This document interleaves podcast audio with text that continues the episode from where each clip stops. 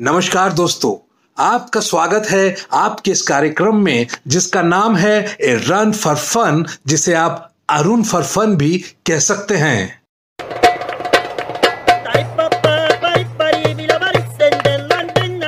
आप तो जानते ही हैं कि भारत में रहने का मज़ा इसलिए भी है क्योंकि यहाँ हर कुछ महीनों के बाद मौसम बदल जाते हैं। अच्छा ये बताइए कि एक ऐसा मौसम कौन सा है जो महीनों के बाद नहीं, सालों के बाद बदलता है? टू बी प्रिसाइज पाँच साल के बाद बदलता है। जी हाँ, अब आपने ठीक पहचाना, वो मौसम है चुनावों का मौसम। आजकल कुछ राज्यों में यही चुनावी मौसम चल रहा है। तो आइए, मज़े लेते हैं इसी मौसम के। एक नेता की पत्नी बहुत परेशान थी।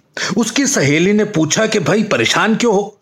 तो वो बोली कि, क्या बताऊँ सखी, जब से चुनावों की घोषणा हुई है, मेरे पति रोज रात को उठकर मेरे पाँव छूने लगते हैं और हमसे कहते हैं कि, बहन जी, जरा ख्याल रखियो, भूल ना जाइयो मुझे। जिन नेताओं ने पूरे पाँच साल अपने क्षेत्र के लोगों की खबर नहीं ली, अब उन्हें खदेड़ा जा रहा है, जिसे देखकर बरबसी हँसी निकल जा रही है। आइए इस बात पर एक क्षणिका सुनाते हैं। पाँच साल बाद उन्होंने फिर पैर पर सिर रखकर वोट मांगे, मगर रुख देखकर सिर पर पैर रखकर वो भागे।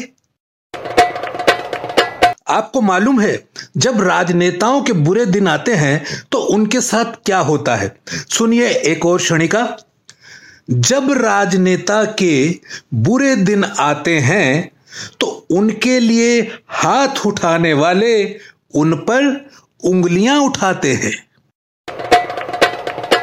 हमारे यहाँ चुनाव में एक टर्म यूज़ होती है, जिसे कहते हैं एंटी इनकम्बेंसी आइए उस पर एक क्षणिका सुनते हैं। पाँच सालों में उनके लिए नए समीकरण सद गए। तब वो मालाओं से लदे थे। अब उनके दिन लद गए। परिवारवाद पर एक व्यंग सुनिए। मंत्री जी का बेटा उनका संबल है। अरे वही तो उनके भ्रष्टाचार का प्रॉपर चैनल है। अक्सर चुनाव में होता क्या है, जरा इसको सुनिए। अब के चुनावों में एक नेता दूसरे को गहरे गाड़ रहा है और दूसरा गड़े मुर्दे उखाड़ रहा है।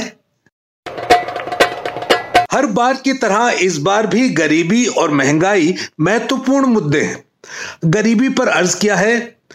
गरीबी हटाने के उनके आश्वासनों पर जी रहा गाँव है, पर गरीबी तो जैसे अंगद का पाँव है।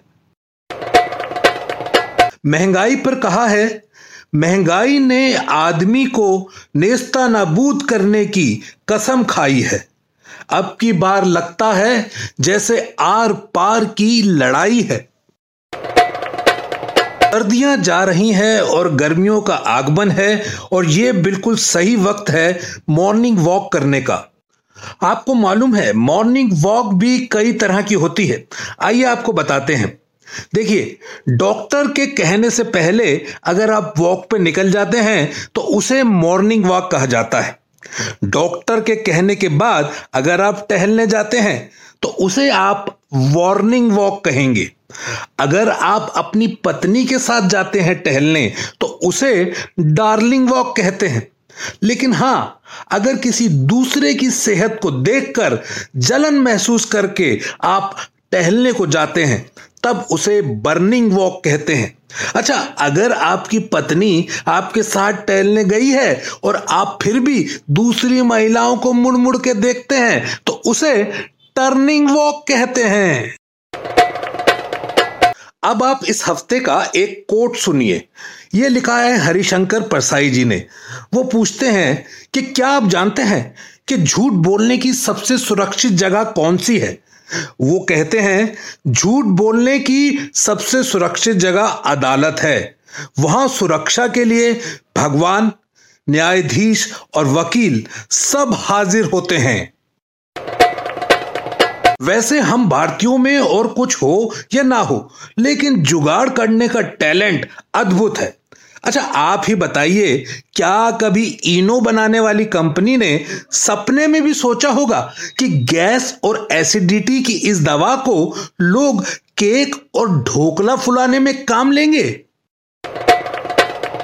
जाते जाते एक पीजे सुनिए। एक महिला तीसरी बार ड्राइविंग लाइसेंस का इंटरव्यू देने पहुँची। वहाँ अफसर ने पूछा, अगर एक तरफ़ आपके पति हो और दूसरी तरफ़ आपका भाई हो तो आप क्या मारेंगी? वो महिला बोली कि, पति, अफसर ने सिर पीट कर कहा, मैडम, मैं आपको तीसरी बार बता रहा हूँ, आप ब्रेक मारेंगी ब्रेक मारेंगी ब्रेक मारेंगी.